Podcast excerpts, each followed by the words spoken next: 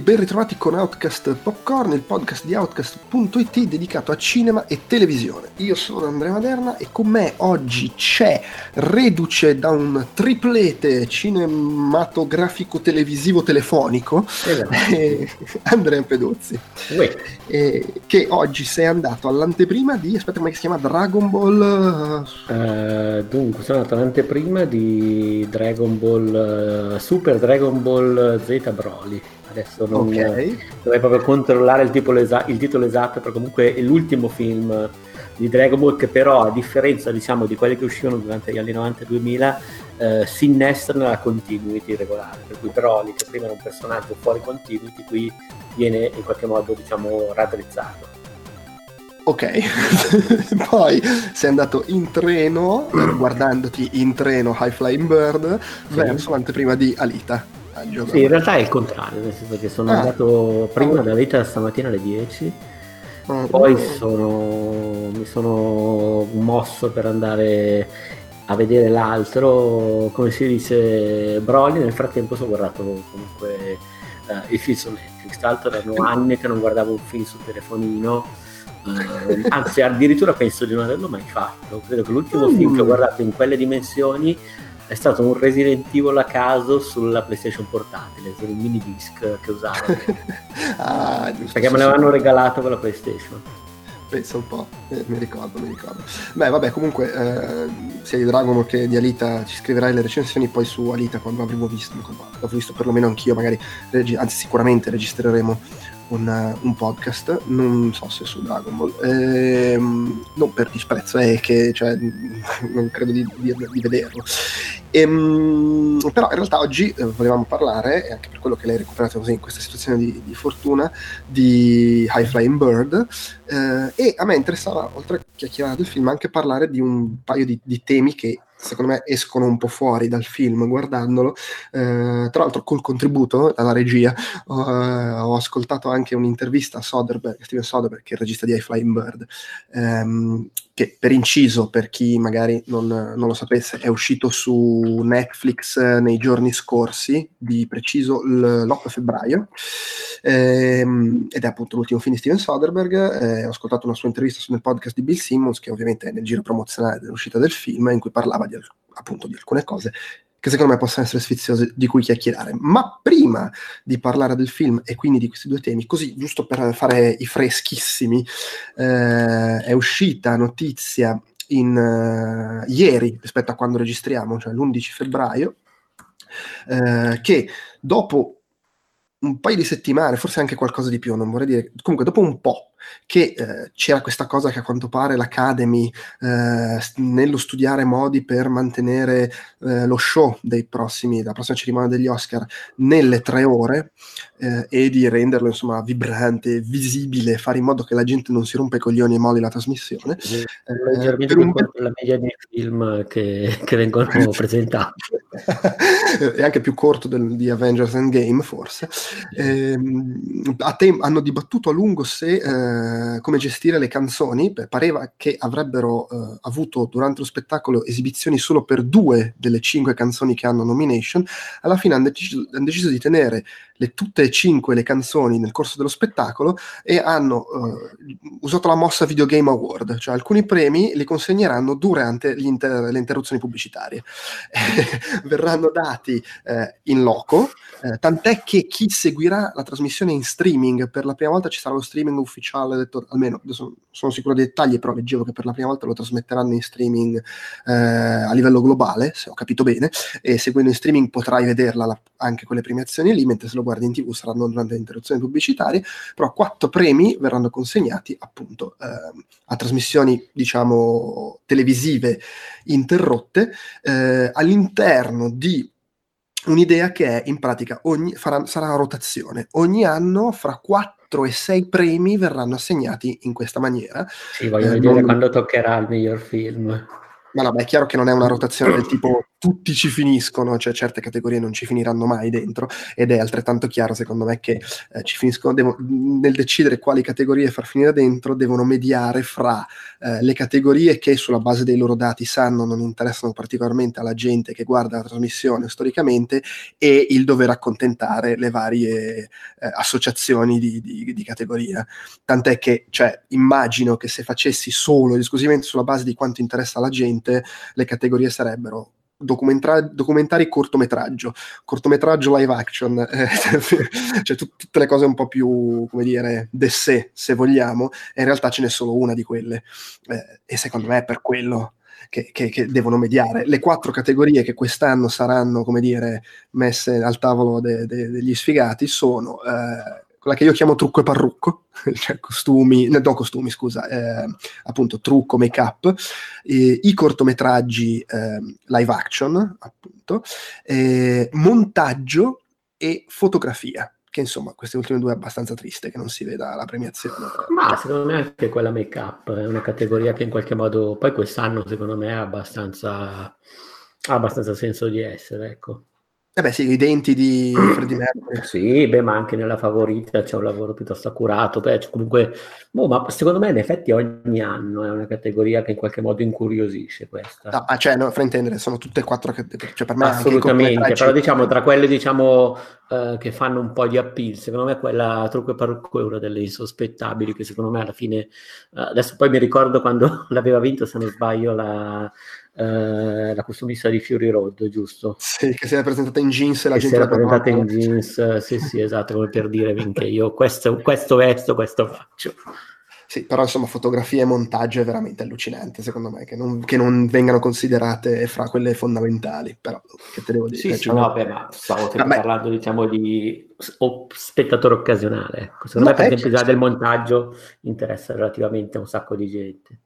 Però è una che la gente capisce, cioè rispetto a quando, tipo ad esempio, quelle audio che c'è sonoro e montaggio sonoro, eh, boh, che cazzo vuol dire? Invece montaggio a un livello proprio base, base, base, la gente intuisce che cos'è, anche chi non ne sa un cazzo. Poi okay, magari ma voglio dire, ma è difficile, cioè, non è facile intuirne però la, la qualità, credo, penso che sia uno degli elementi più eh, dipende, Di- dipende, magari il film d'azione dice, ah bah sì, però mi ricordo nelle scene d'azione era tutto ciu, ciu. Eh, magari non cogli il montaggio raffinato di un film drammatico che ti mostra l- l- l- l'anima nell'occhio del, del, del protagonista però vabbè insomma dai, ovviamente è chiaro che cioè, ripeto secondo me qui è eh, appunto sanno che sono evidentemente sanno che sono categorie eh, che di solito quando vengono premiate non se li sta cagando nessuno. Secondo me c'è dietro questo tipo di discorso qua.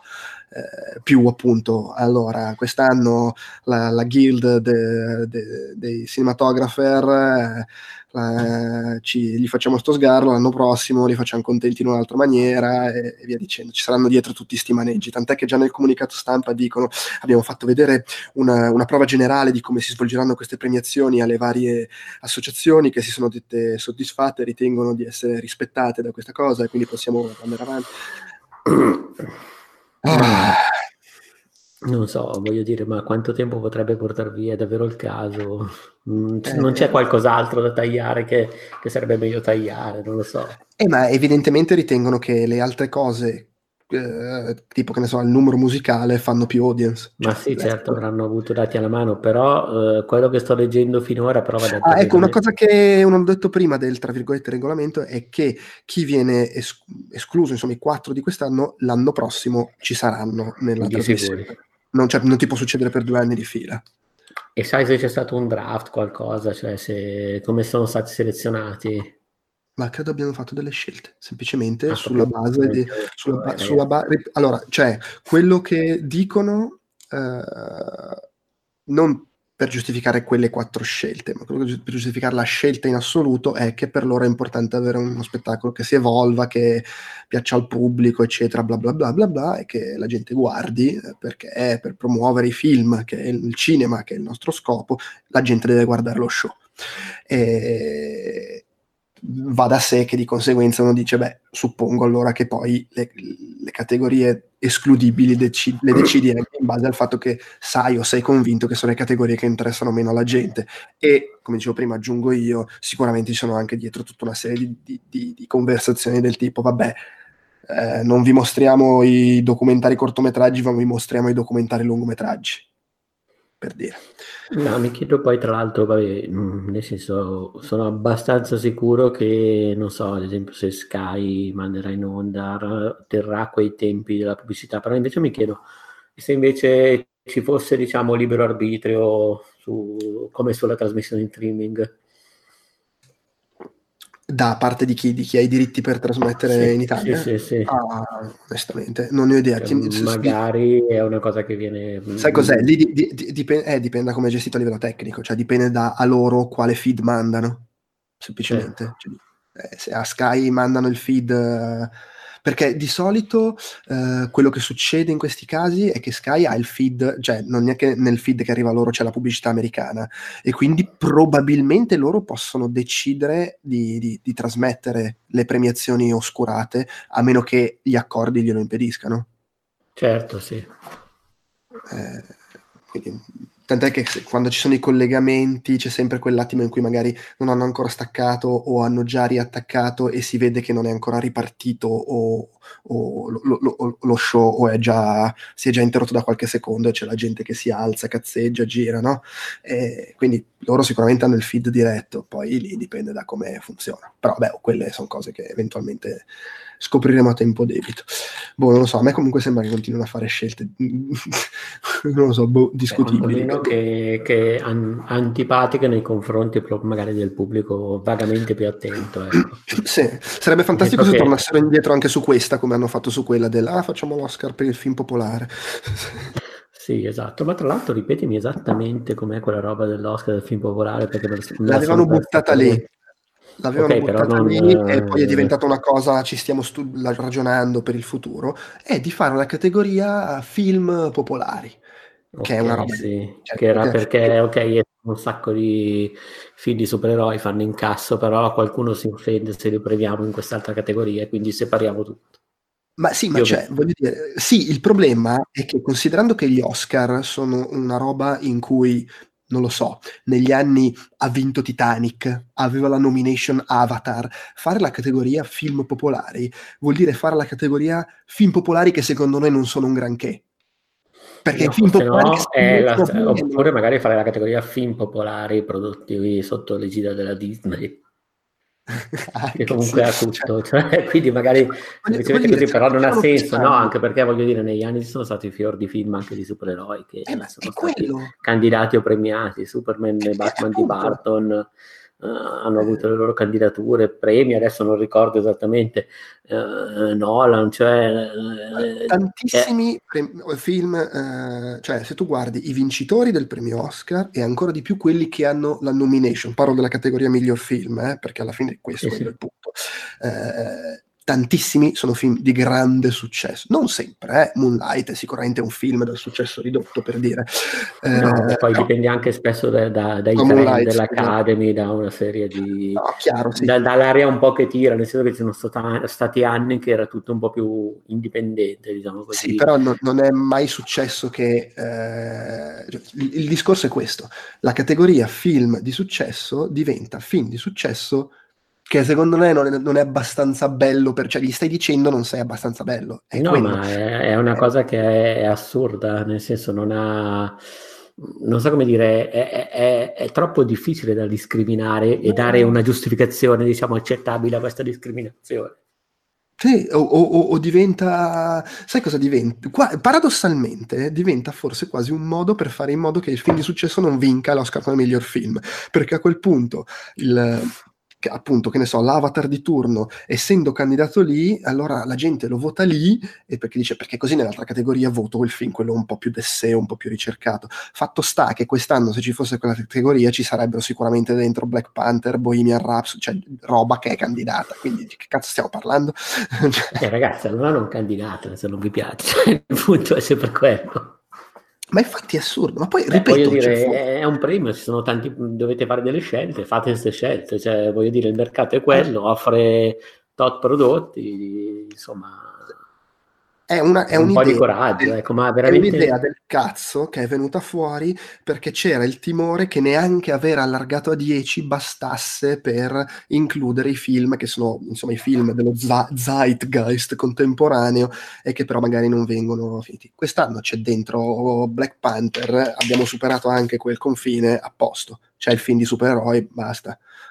Anche tu, il film supereroi con diciamo i supereroi di colore. Cioè... Anche se secondo me è probabile che Black Panther sia un po' come quando ha avuto la nomination La Bella e la Bestia, il film d'animazione della Disney, che ebbe la nomination quando uscì e poi non è più successo però che un film d'animazione avesse la nomination come miglior film. Però è possibile, giusto? Cioè la categoria certo. miglior film d'animazione non preclude Le l'accesso... Cat- no, esattamente come i miglior foreign language mm. film può essere nominato in tutte le altre categorie. Certo. Eh, non è precluso, assolutamente. La, le, le, le preclu- ci sono preclusioni di altro tipo. Per esempio, in realtà non so se sia tecnicamente precluso, però no, o forse è solo che non, non, non, li votano per le nomination, però ad esempio ricordo che all'epoca de, di Aladdin si parlò molto che volevano spingere Robin Williams per una nomination e non gliela diedero, cioè chi fa il doppiaggio o, oppure se c'è sempre il discorso del performance capture se può valere o meno, però vabbè. Eh. Ma caspita, poi tra l'altro a prescindere ho visto anche oggi il performance capture di Alite, è veramente strepitoso. Chiuso eh, sì, sì. Cioè, quello veramente una roba che ti resta di quel film lì, per cui anche lì è una categoria che secondo me avrebbe, avrebbe quasi senso di esistere fra un po'. Mm, mm. Vabbè, comunque chiuderei questa parentesi con vai, vai. Il, gen- il, visto che l'ho citato, Will Smith, nuovo genio di Aladdin, non so se hai visto. Sì, sì, sì, sì. Beh, devo dire, io vedo tutti scandalizzati, anche per il povero tizio che fa Jafar, secondo me molto più figo di, di Aladdin. Eh, boh, cioè, alla fine cosa ti aspetti? È una roba in computer grafica col genio? Cioè, che, che doveva essere? Ah, secondo me invece va benissimo, nel senso, io ti dico la verità, se, se l'avessero fatto nei, negli anni 90 avrebbero potuto mettere Eddie Murphy, nel senso, sarebbe stata quella roba lì. Ma allora, no, il commento più bello che ho letto è uno che diceva, eh, ma non ha senso che abbia l'accento eh, di Will Smith eh, perché invece, ah, scusa, ma scusa, aveva senso che avesse l'accento di Robin Williams? Quello, quello originale? No, solo che uno, quel, quel film l'hai visto eh, solo doppiato in italiano perché eri un bambino. Due, l'avessi visto anche in inglese, la, il fatto che Robin Williams ha un accento non te ne accorgi perché non sei americano, mentre Will Smith ha l'accento che sai riconoscere perché è l'accento da afroamericano standard. Cioè, proprio sì, ragazzi, poi stiamo parlando comunque di una storia, diciamo così, ambientata in Medio Oriente, per cui insomma può, esserci, può essere quasi più sensato ecco, avere, eh, diciamo, non per fare di ogni erba un fascio, però diciamo la, il genio afroamericano. Poi tra l'altro il genio comunque è sempre stato anche eh, cromaticamente, diciamo, connotato da questo blu, tutto sommato ci potrebbe essere, potrebbe avere senso, no? Sì, sì, no, ripeto, ma poi ripeto, cioè, veramente, eh, Robin Williams aveva il suo di accento, non è che ha fatto l'accento da medio orientale quando ha doppiato il genio. Scusa. Non, infatti, in invece non, diciamo, i protagonisti, quello che fa Aladdin e Jasmine, non sono sul pezzo, visto solamente delle foto generiche, mi sembravano delle foto di Bollywood. Eh, hanno, come si dice, appunto Will Smith è un caso a parte, però che io sappia sono andati a prendere gente, eh, come dire, etnicamente corretta, che è anche uno dei motivi per cui eh, ci hanno messo un sacco a fare il casting, è stato un po' complicato, come dire. Ok, ok. Vabbè, perché, vabbè comunque non, non, non, non solo non, mi lascia uh, nessun tipo di avaro in bocca diciamo, questa scelta, ma anzi in realtà mi sembra anche piuttosto azzeccata. Sì, sì. Anche per quella che è la caratterizzazione del genio classico, se vogliono andare dietro sempre e mantenerla, è comunque un personaggio così un po' istrionico, un po'... Cioè. Sì, sì, no, ma è, sarà sicuramente una cosa del genere. Cioè, non vedo perché... Vabbè, non vedo perché... Tendenzia, tendenzialmente mi sembra che questi remake seguono abbastanza modernizzando, aggiornando quel che vuoi, però a, a, a, grandi linee seguono abbastanza il modello, per cui ved- sarebbe assurdo fare un genio caratterizzato in, in una Ma maniera. O, o, lo facevi in computer graphic sparata, però a questo punto rimanevi di nuovo nel solco dell'animazione. No, no, Se invece lo vuoi fare, diciamo così, live action, secondo me è una buona scelta. No, infatti, infatti. Va bene, dai, eh, passerei a chiacchierare di questo High Flying Bird, anche perché sono, a parte quel discorso che dicevo prima, che poi ci sono un paio di temi su cui vorrei divagare, ma mi incuriosiva anche sentire l'opinione di eh, uno che magari l'NBA non la segue con interesse esagerato. No, no, proprio non la seguo. Cioè, quindi okay, perfetto. Cioè, io so dall'NBA tutto quello che dice buffa e tutto quello che scrive, magari ogni tanto buffa e robe che leggo qua e qua, o va in giro che, o di cui chiacchiero con amici. Cioè, mi interessa il background, ma non riesco a seguire una partita, per cui non, non sono... Ah, però il film è piaciuto, mi piacciono quasi sempre questi drammi sportivi. Tra l'altro eh, l'NBA ci rientra, ma per quello che è, diciamo, il dietro le quinte, nel senso non è un un film tecnico sullo sport, più semmai un film tecnico sul business che c'è nell'NBA. Sì, sì. Eh, sul... perché, alla fine è la cosa interessante, nel senso è un film sportivo. È un po' il Moneyball dell'NBA. Sì, eh, se, sì, eh, vabbè, sì, sì, sì, anche se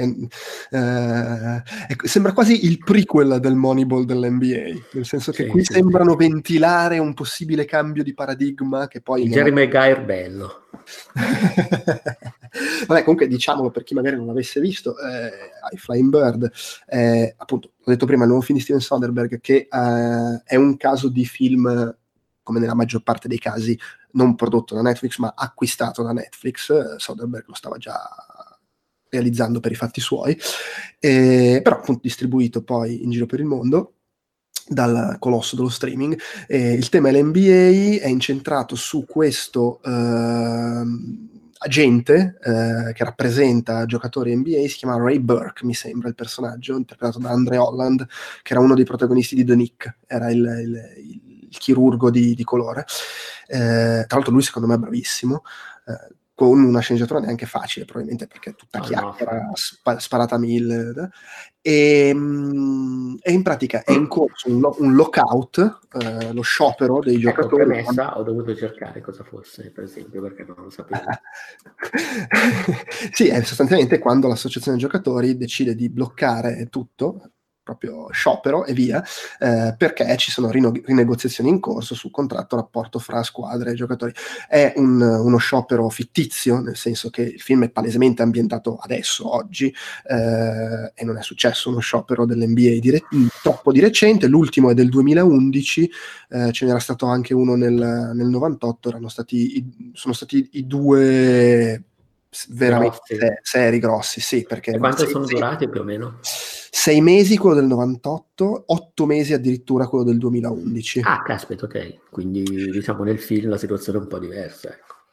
Sì, nel film sono, sono appena tre mesi, eh, in eh, realtà è andato, è andato, avanti ben più a lungo e quindi uno si può immaginare i problemi, perché alla fine una delle cose del film, le caratteristiche particolari del film, a parte appunto questo fatto, di, si parla di NBA, si parla di sport, ma non c'è sport, si intravede per un attimo della pallacanestro, sì, c'è, c'è una partitella, ecco. Un, sì, ma ne, neanche uno show.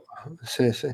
Tra l'altro Soderbergh diceva nell'intervista proprio chiaramente che voleva evitare la classica cosa che la, la, la, dire, il coinvolgimento emotivo del, dello spettatore si incentra tutto sull'esito di una partita. Non facciamo vedere partite, è altro il punto della, Beh, della storia. questo è proprio un film di quelli, diciamo così, che parlano del mondo dello sport, ma non non è un ogni manivetta domenica, ecco, dopo un'altra cosa. No, certo, però non è neanche, cioè per dire lo stesso Moneyball che non parlava di un campione, cioè parlava, se, se, come dici tu giustamente tu, è paragonabile, però comunque ti metteva un po' il, ah, vediamo come va la partita, se vincono. Io forse, forse, forse mi viene in mente, potrebbe essere quello di Spike Lee, un paragone abbastanza assennato.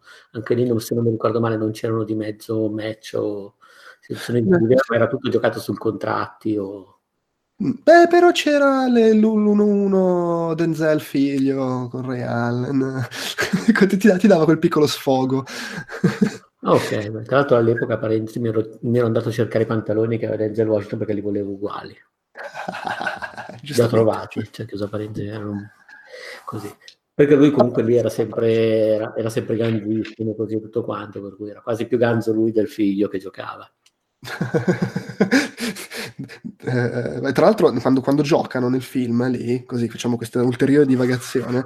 Eh, sai, no, il figlio era un, un, giocatore di pallacanestro vero, cioè Ray Allen, sì, che sì, sì. nell'NBA, nell'NBA, di lì a poco. E in pratica, quando hanno girato quella scena, eh, a Ray Allen, Spike Lee ha, det- ha, detto: Vabbè, tu in questa scena lo massacri, eh, funziona così, eh, vai sereno. E a Denzel Washington gli ha detto: Gioca sul serio, cerca di fargli il culo. Ed è per quello che all'inizio sta vincendo Denzel. Poi a un certo punto a Ray Allen gli girano i coglioni e lo massacra. ma che vuole questo? Bello, i God Game, mi è arrivato anche il titolo, sì. Un, uno dei film che mi era piaciuto di più di quel periodo di Spike Lee. Tra ah, l'altro, sempre per dire che in realtà segue un sacco di storie sullo sport senza seguire lo sport. Ah beh, giustamente, giustamente. Però in questo caso, diciamo, mi è, mi è, risultato digeribile quello che non ho capito, diciamo così, o che comunque non mi è tornato tutto, anche perché la sceneggiatura è piuttosto eh, non complessa, però artic- quantomeno articolata. Certo, sì. Uh, e anche per come è costruita la storia, diciamo così, per uh, il, diciamo così, la gestione degli eventi. Uh, ammetto di non aver colto proprio tutto, però sono quei casi in cui ho capito diciamo, il grosso, ho detto va bene, mi fido per il resto.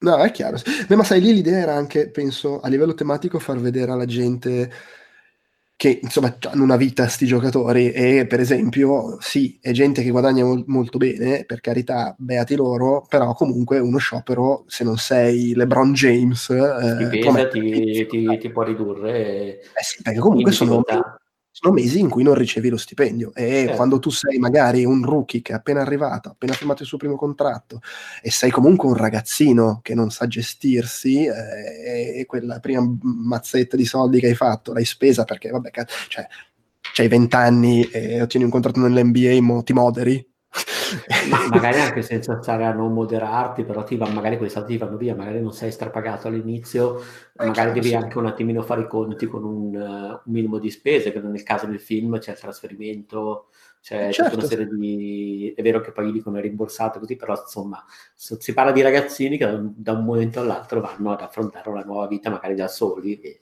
e comunque anche i giocatori di, di, di, di, fascia bassa, se non lavorano per mesi, eh, possono andare in difficoltà. Però al di là di quello, comunque eh, parla proprio in generale anche del fatto del rapporto giocatori-squadre, le, le, le, questo tema di cui si era parlato anche quando c'è stato l'ultimo lockout nel 2011, il fatto che, vabbè, ipoteticamente i giocatori potrebbero anche decidere di mandare tutto a fanculo e dire, oh, noi siamo il prodotto. Eh, facciamo degli volete... show o liberi, sì. diciamo che ci guadagniamo sopra.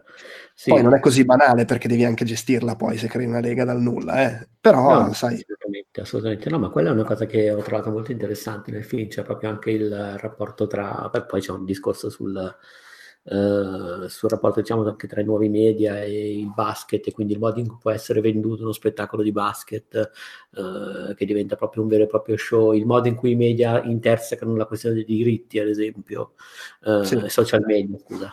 Mm, insomma, ci sono dietro veramente parecchi spunti che secondo me non sono banali e che ho trovato interessanti.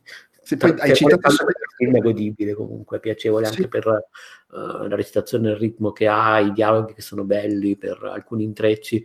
Uh, c'è Kyle McLagan che secondo me fa un bellissimo personaggio. Sì, sì che, che ti, ti, ti, dà un, un lampo del, quando, quando, è sull'aereo, ci sono quei momenti in cui ti rendi conto, quella è gente che ha un livello di ricchezza che, se, che noi non comprendiamo. Secondo me è perfetto, hanno proprio fatto bene a mettere Kyle McLagan, nel senso perché quando non fa la gente Cooper ti dà proprio l'idea di essere il uh, so, newyorkese di, di fascia alta, ecco. sì, sì. C'è anche Bill Duke, mitico, eh, sì. nel, nel, ruolo del, del, vec- del, grande vecchio che, spa- che spara Bravissimo, è bravissimo, vero, sì. Poi lì viene toccato diciamo anche il tema del razzismo, del, diciamo delle differenze. E, prima hai citato Spike Lee, è un po' Spike Lee il, sì. il, modo in cui fa il parallelo con lo schiavismo, il fatto che i proprietari, che è terminologia da schiavismo, loro sono i bianchi ricchi proprietari di questi che, che vogliono gestire i giovani ragazzetti neri e fargli fare un po' quello che vogliono. Spike eh, Lee con l'iPhone. Esatto, sì, sì. Perché ricordiamo il film è stato girato con un iPhone 8. Tra esatto. Uno, che tra l'altro... Con diversi iPhone 8. Sì, è, è buffo perché eh, no, non era quella l'idea, però in fondo tematicamente ha anche senso quasi che lo giri con l'iPhone, visto che poi è importante nel film stesso l'esistenza di smartphone con cui puoi fare filmati a gente che gioca e mandarli su YouTube o quel che è, sì, eh, diventa sì. quasi una scelta voluta, anche se poi in realtà è Soderbergh che dice oh, io mi sono trovato bene a fare Unsane con l'iPhone e ho fatto anche questo con l'iPhone. Sì, tra l'altro infatti anche la gestione diciamo, dell'angolo, dell'angolazione è più o meno simile. Sì, sì, sì, sì. Cioè, e non eh... tanto per questioni di, di, strumento, ma immagino che ci sia proprio una scelta, perché dire, puoi girare dei video con l'iPhone assolutamente diciamo così, aperti volendo, però mh, mm, diciamo che al di là di quello è stato anche il motivo per cui l'ho visto su smartphone, mi sono sentito sdoganato. Dai, vaffanculo, se lui l'ha girato così, ma io non lo posso guardare sul telefono. No, eh, certo, figurati. e tra l'altro, attenzione, cioè, mm, per tutti quelli dello spettacolo da sala, eh, l'ho visto su uno smartphone eh, da 6 pollici, comunque abbastanza grande, eh, e devo ammettere che me lo sono goduto, cioè nel senso non contestualmente, ovviamente di solito film li guardo molto più volentieri su uno schermo in tv, su uno schermo diciamo abbastanza grosso, ma ho, vado anche spesso in sala. Però diciamo che in questo caso specifico, anche perché magari mi andava di parlarne stasera, l'ho recuperato un po' eh, nel tempo che avevo e ammetto che cioè comunque anche quel tipo di fotografia lì così nitida, così netta, così anche ghiacciata, eh, secondo me era comunque diciamo godibile anche su un device di quel tipo. Poi ripeto, è sempre personale, non è sicuramente la situazione ottimale, ma diciamo che da ragazzino ho visto di peggio su TV più grandi. Oh sì, assolutamente. Io, poi, beh, io l'ho visto a casa sulla TV grossa, però vabbè, cioè, io assolutamente ognuno si guardi la roba come cacchio vuole. No, no, eh, per dirti che la qualità che ho notato, perché veramente io non è una cosa che faccio, anzi, proprio una cosa che non faccio mai, ma non per snobismo così, perché di solito uso il telefono per fare altre cose, se proprio devo intrattenermi, per ascoltare eh, musica o podcast così. In questo caso, diciamo, ho deciso di fare quella roba lì, mi sono scaricato prima di uscire, quindi l'ho visto anche in una qualità molto buona, effettivamente l'ho detto, cazzo però. Cioè, no, no, infatti sì, sì. Poi, sono, approvo, approvo, approvo anche che c'è Zazie Beats, a cui voglio molto bene. E, no, che altro dire? Beh, allora abbiamo detto che è scritto bene, i dialoghi sono sempre belli, secondo me è un bel ritmo, pur essendo molto teatrale come, come impianto, perché è tutta gente che chiacchiera, e non lo dico a caso, ma eh, la cosa più banale da dire, però è scritto da, c'ho qua il nome, attenzione, Tarell Alvin McCraney, eh, che è un, un, commediografo ed è quello che ha scritto la, il, lo spettacolo da cui è stato tratto Moonlight, ha anche coscritto l'adattamento cinematografico e, e appunto ha scritto anche questo. Per cui, e una cosa che... Game, lo spy game dei film di basket, anche. Eh beh, volendo, sì. Volendo. Eh, no, ecco, una, una cosa carina, il, il, il film cita assolutamente l'NBA, cioè è ambientato nella realtà, si parla di NBA. Poi però c'è tutta una serie di salti mortali a livello di linguaggio e di cose che si possono dire e non, si possono non dire per evitare casini, tipo per esempio, non so se ci hai fatto caso, ma parlano continuamente della squadra di New York senza però mai dire che è i New York Knicks, sempre NY. Ammetto che non ci ho fatto caso, nel senso che... Uh, diciamo così, l'ho, l'ho considerata parte diciamo, del gergo No, no, invece è una cosa molto voluta. Immagino, per, sì. per, non far casino con i loghi. Beh, è carino, immagino che sono... sia anche voluto il fatto che salta fuori Netflix a un certo punto nel film. Vabbè, quello sì, ok. Eh, suppongo di sì, cioè, ce, l'ha, ce, l'ha, infilata perché comunque l'accordo l'avranno stretto quando lo stava ancora... Sì, o, beh, magari no, eh. o, magari no, perché nel senso, ma, eh, lui tra l'altro il personaggio è una persona che è eh, avuzza la tecnologia nonostante non sia diciamo un anziano No, diciamo, una cosa che emerge molto spesso è che lui è sganciato, diciamo così. Infatti all'inizio viene presentato come uno che non legge le mail, che non è rintracciabile se non tramite fax, comunque uno veramente della vecchia scuola. Per cui anche il fatto che apparentemente sembrerebbe un pesce fuor d'acqua in un certo tipo di dinamiche, poi invece si dimostra piuttosto, piuttosto sgamato. Sì, vero, vero. Eh, no, l'ultima cosa che volevo dire è... Allora, cioè, secondo me in generale è un bel film godibile, come mi testimoni anche tu. Secondo me è un film assolutamente da guardare se sei uno appassionato di, di NBA perché è, gradevole, interessante, divertente, ha delle cose da dire. E poi, sfizioso comunque, ci so, contiene anche infilate qua e là eh, tre interviste a Reggie Jackson, Carl Anthony Towns e, e Donovan Mitchell, che sono tre giocatori dell'NBA di età diversa, cioè Reggie Jackson è quello che gioca da più anni, Carl Anthony Towns diciamo medio, Donovan Mitchell è secondo, secondo anno, ehm, come si dice? Eh, cosa stavo dicendo? Sì, no, che all'interno del film qua e là parlano, commentano e parlano soprattutto di com'è essere rookie, com'è ritrovarsi a giocare nell'NBA, quanto sia una roba il cambiamento dal giocare all'università a ritrovarsi a giocare nell'NBA sia una roba che non ti puoi proprio immaginare. Sì, sì. In tutto penso che dei, nella scorrevolezza del film ero quasi dimenticato delle interviste. Vero? Non sembrano posticce, diciamo. No, no, no, infatti. E questo lo rende quindi anche l'RTP106 dei film di basket. ok, mi sembra giusto come osservazione. Va bene, allora, consigliato. Ehm, c'erano appunto questo paio di cose che venivano fuori anche dalla chiacchierata di Soderbergh nel podcast che ho ascoltato, eh, secondo me interessanti, su cui chiacchierare così velocemente. Allora, innanzitutto, il, il, um, abbiamo parlato del fatto che usa l'iPhone. E c'era lui che diceva che ovviamente un iPhone attuale non ha la, il sensore, la qualità che ti danno le macchine da presa digitali, però diceva non, che non manca tanto secondo lui a quando veramente in uno smart, smartphone si potranno avere eh, delle, un sensore delle dimensioni, della qualità che ci vuole per avere riprese veramente di quella qualità assoluta. E al di là di quello, cioè lui gira con iPhone perché eh, fai le cose, la stessa roba la fai più velocemente, ti costa infinitivamente meno e in più poi l'iPhone lo metti dove cazzo vuoi, cioè puoi, fa- puoi piazzarlo in posti e in, con una comodità che con una cinepresa o una videocamera digitale eh, faresti troppo più fatica o non potresti proprio farlo. Per cui, cioè, che uno magari pensa, ah, vuole fare il figo, la roba sperimentale, cerca quel look particolare. No, no, è proprio la comodità dello strumento. Eh, che, vabbè, NFT è una roba che, che soprattutto poi per chi fa cinema indipendente deve cambiarti abbastanza le, le... cioè nel momento in cui magari cade il, il, fatto che forse viene visto con un po' di non lo so, di puzza sotto il naso no vabbè mamma faccio un film con l'iPhone eh, invece con l'iPhone 8 che è del 2017 oltretutto sì. E, e l'altro io ho letto poi magari vai a sapere e, e, e, una cosa di cui lui parlava è eh, la profonda invidia, diceva, per i giovani di oggi, che veramente cioè, hai uno smartphone e un laptop con un programma per il montaggio e puoi fare della roba allucinante, ti metti lì con Premiere After Effects e puoi fare delle cose di una qualità ah, incredibile. Sì, assolutamente, ma se penso anche al, ai primi film di found footage tipo The Brave Witch Project, quelle cose lì, in realtà erano, cioè col cazzo, ci voleva anche solo per quelli la camera di un certo tipo poi il montaggio non era così immediato, cioè, insomma era tutto già un'altra cosa.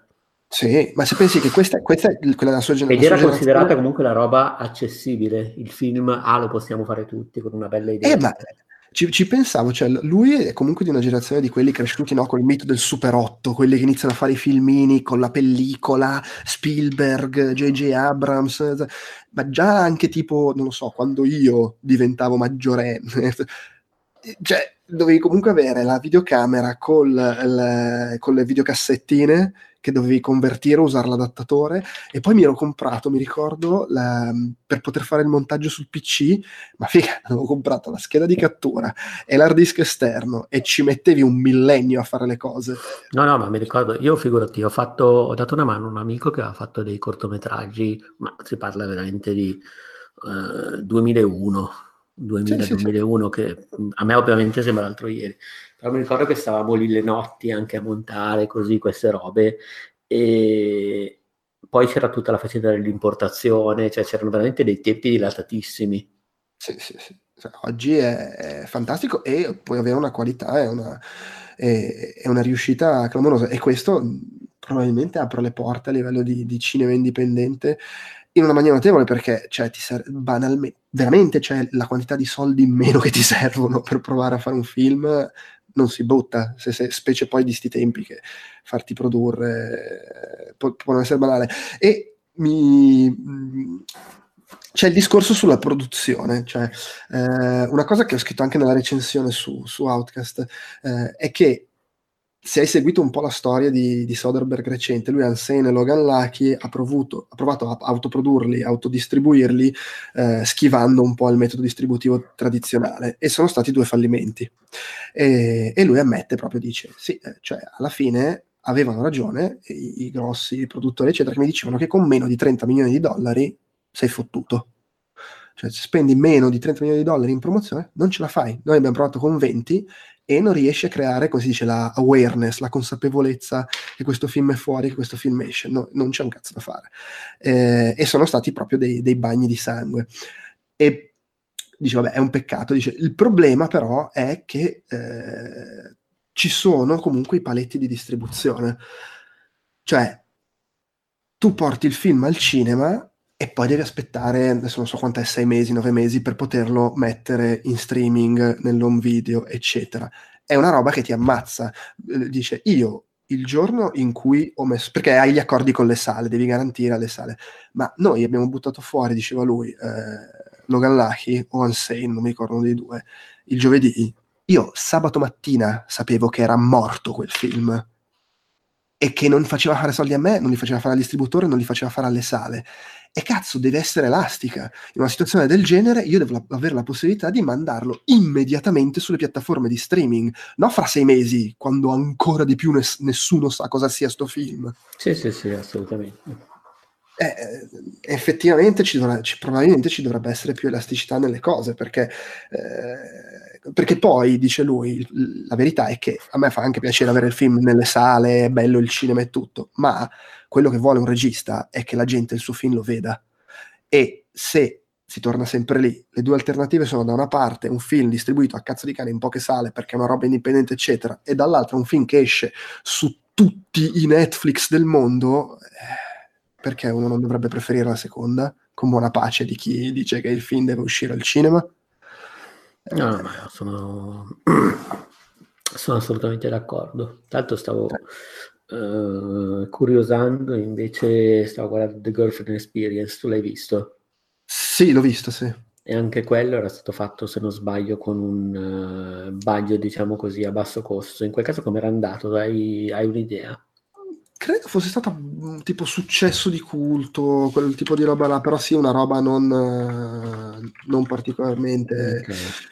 Eh, non proprio il botto. Tra l'altro, a proposito di botto, un'altra cosa che dice lui, sempre per i, i teorici dell'apocalisse, dello streaming che ammazzerà tutto, quello che dice è tutto questo è vero, eh, tu vuoi che il tuo film la gente lo veda e quindi è, attira per quello la proposta di Netflix, soprattutto se sei uno che fa cose piccole, via dicendo. Eh? Però la botta di soldi la botta mostruosa di soldi che ti dà fare il botto in sala non la puoi avere da nessun'altra parte. Che sia il miliardo di Aquaman o il film horror della Blumhouse fatto con 5 milioni di dollari che ne guadagna 100, quella cosa lì puoi averla solo in sala, che è il motivo per cui la gente continua a provarci. Ehm... Ma sai, a quel punto sarà anche una questione di poter avere entrambe le cose. Eh sì, sì. Cioè, nel senso, è anche vero che se hai entrambe le cose, magari il botto in sala non lo fai. Ma dipende, perché sa, sai... Cioè, sono, sono, equilibri che per me adesso è difficile ponderare. Poi dal di fuori, figurati. Qua è anche, è anche, una cosa molto che va a, a, territorio, ne chiacchieriamo di questo, di come il pubblico partecipa alla visione dei film, eccetera. Però tipo, ci sono alcuni tipi di film che comunque, e soprattutto per gli americani, secondo me, eh, l'esperienza cinematografica può essere il film eh, dall'effetto speciale super, super, spettacolare, ma in genere si parla soprattutto di esperienze tipo andare a vedere Get Out o Black Panther in una sala americana era un trip. e eh, questa è una cosa che in, in, in casa non hai. Di contro, andare a vedere Roma al cinema bellissimo sicuramente vedere Roma al cinema, però andare a vedere Roma al cinema e magari c'hai sulla destra quello che, che, manda messaggi sullo smartphone tutto il tempo, sulla sinistra quello che chiacchiera mentre mangia il popcorn e a casa c'è una tv che magari non è neanche troppo peggio della quinta sala in cui hai visto Roma.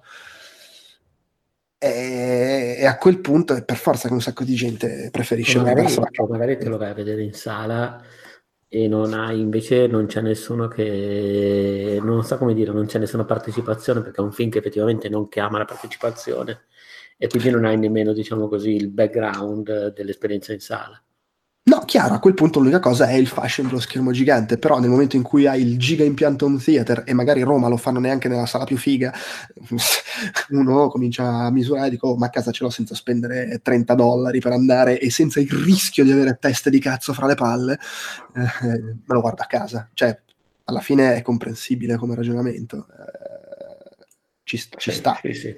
No, ma figurati, io sono completamente a favore. Cioè, io sono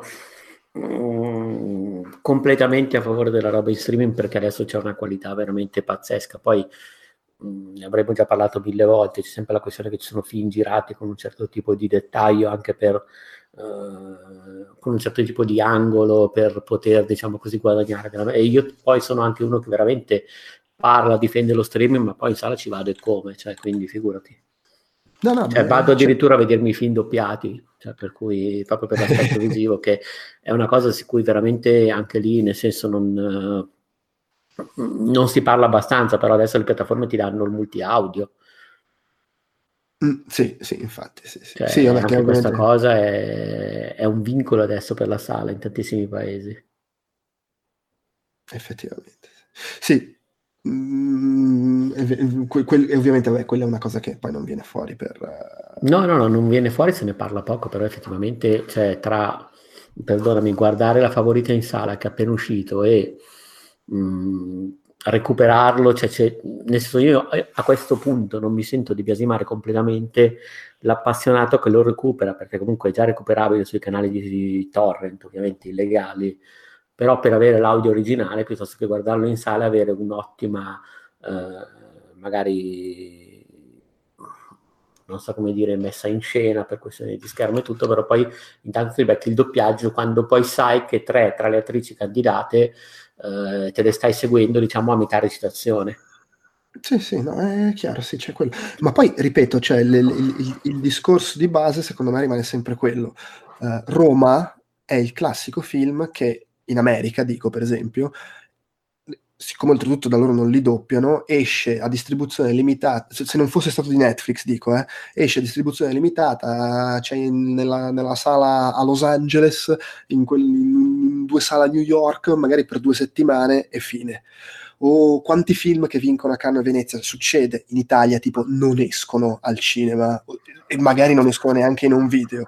Cioè, se è quello lo stato delle cose, perché non dovrebbe essere meglio? Oh, è uscito questo film, tutti quelli che hanno Netflix nel mondo lo possono vedere e in più c'è la spinta pubblicitaria di Netflix che ci tiene a far sapere che esce il suo film di prestigio che vuole spingere agli Oscar. Cioè, è troppo diverso come visibilità e come possibilità della gente di vederlo rispetto a come di solito vengono trattati questi film a livello di distribuzione. Sì, sì, poi io parlo da, cioè nel senso di nuovo, io abito abbastanza vicino a Milano, ma anche senza uscire da Como, ho, cioè io ho accesso a tutto, veramente non ci sono film tra quelli distribuiti, però penso a gente che abita in altri posti, che per esempio, non so, di Romolo mi diceva che lui a volte deve succarsi 40 minuti di macchina per andare in sala, per vedere Suspiria ha detto che non lo ha lasciato perdere perché aveva un'ora di macchina la prima sala che lo dà, perché magari non ha avuto tutta la distribuzione che potevano avere altri film eh, o cioè, quanta, cioè, anche lì grazie al cazzo. Cioè per me veramente è anche più comodo andare al cinema vado volentieri in sala perché ci metto 10 minuti. Eh no, eh, certo, sì, eh, figurati di a me, io abito in un paese dove esce fra un po', se faccio una scorreggia e me la firmo col telefono, eh, mi esce al cinema eh, in lingua originale. No, io, guarda, cioè, ho ancora, diciamo, la saletta del sé che, che, che funziona, che quindi trasmette anche i film Uh, non, uh, non, blasonati. C'è da dire che ormai anche le grosse catene trasmettono tutto, cioè, ma hanno anche le rassegne in lingua originale, hanno le rassegne del sé, per cui se ti organizzi veramente un minimo, ma per un minimo vuol dire un minimo, ci vai. Tanto più che in Italia adesso uh, non c'è il flat, ma i biglietti del cinema te li tirano dietro. Cioè ci sono mm. se, mille, se, se vai al cinema e se hai l'abitudine di andarci, quindi in qualche modo se in qualche, non dico che ti devi organizzare, ma ci vadi, ci sono veramente cioè benzinai che ti regalano i biglietti, Sky, piattaforme che ti regalano i biglietti, faccio la spesa all'S lunga, biglietti, cioè io ne, ne, ho nel portafoglio di buoni per il cinema più di quanti ne vado a vedere, senza sbattermi più di tanto, per dirti che comunque in realtà non so come dire, c'è ancora, c'è modo di andare al cinema senza di contro, però, appunto, se appena esci un po', diciamo, da certe zone, ti ritrovi magari nei, nei guai. Eh, sì, eh, appunto, e quindi, cioè, di nuovo, eh, è un po' lo scontro fra l'idea e, e la pratica, se vogliamo. Eh, sì. E quindi poi la, la pratica tendenzialmente tendenzialmente vince. E hai voglia a dire eh ma la gente dello streaming è la gente che, che comunque non andrebbe a vedere Roma al cinema. Col cazzo la gente che, che, che, usa lo streaming è anche la gente che non può andare a vedere Roma al cinema cioè l'equivalente di Roma al cinema perché uno è, ta- è, un, è un, miracolo se esce due se esce ce l'ha magari a due ore di auto di distanza e se invece può avercelo su, su Netflix vaffanculo se lo guarda su Netflix a quel punto. Eh sì Va bene, eh, il momento della polemica. E direi che boh, la, la, la, chiacchierata può anche andare a concludersi qua, a meno che tu abbia qualcosa di significativo da aggiungere. Ehm, direi che eh, ci si risente probabilmente la prossima settimana con Outcast Popcorn, eh, magari proprio per parlare di Alita, del quale comunque... Se tutto va bene, trovate la recensione sul sito il giorno stesso in cui esce questo podcast. Sì, bene. Se volete un velocissimo... Uh, mi è piaciuto, ma come si dice, ho trovato un po' più lenta la parte centrale, però ultimamente ho la sensazione che tutti i film nelle parti centrali mi arrivino lenti, quindi forse è un problema mio. No, è un problema dei film che durano 20 minuti di troppo. Eh, dal meno e sto, eh, mi, mi, trattengo Come almeno. C'è un inizio che parte in un certo modo, poi c'è comunque uno svolgimento, un finale magari col bot, ma come mai la parte centrale mi rompe sempre un po' il cazzo? Anche se perché, magari... perché, perché si è deciso che i film possono durare due ore minimo a un certo punto è stata decisa questa cosa, che non era l'eccezione, ma era la, la norma e le eccezioni sono quelli che vanno oltre in maniera significativa. E la parte centrale è quella che stanno meno a, a, ad asciugare a quel punto, perché tanto quelle che contano sono l'inizio e la fine, no? E quindi... Sì, sì, sì, sì, sì. ma infatti, ecco, ad esempio, riguardo al film, tra l'altro riguardo al film uh, del basket, di cui ora non mi ricordo già più il titolo, High Flying Bird. Bravissimo. Uh, dura tra l'altro piacevolmente un'ora e mezzo. Ah, ah, ah, eh, e io ti giuro che guarda anche a livello di tempo, anche il fatto che vabbè, tanto dura un'ora e mezzo, me lo guardo comodo sul telefono. Così. Cioè, se fosse durato due ore e venti, col cazzo che magari decidevo di guardare sul telefono così un po' diciamo in, in relax. No, vabbè, lo, lo, lo, lo, capisco assolutamente. Io ho un grande sostenitore della durata Carpenter. No, no, ma anch'io assolutamente. Nel senso, per il resto ci sono le serie, tanto voglio dire, perché devi, devi stare a dannarti. Poi, fermo restando che ci sono film da due, anche tre, quattro ore bellissimi, eh, per carità. Sì, mi, sì, mi sì. sembra che però si, si perda un però po'. Però ultimamente ci sono film che potrebbero davvero durare una mezz'ora in meno. Ma anche serie meno 20 minuti, dai. Sì, sì, no, assolutamente, assolutamente. Vabbè, comunque, non partiamo anche con questa filippica. No, no, no, no, no possiamo salutare. Ciao a tutti. Ciao a tutti.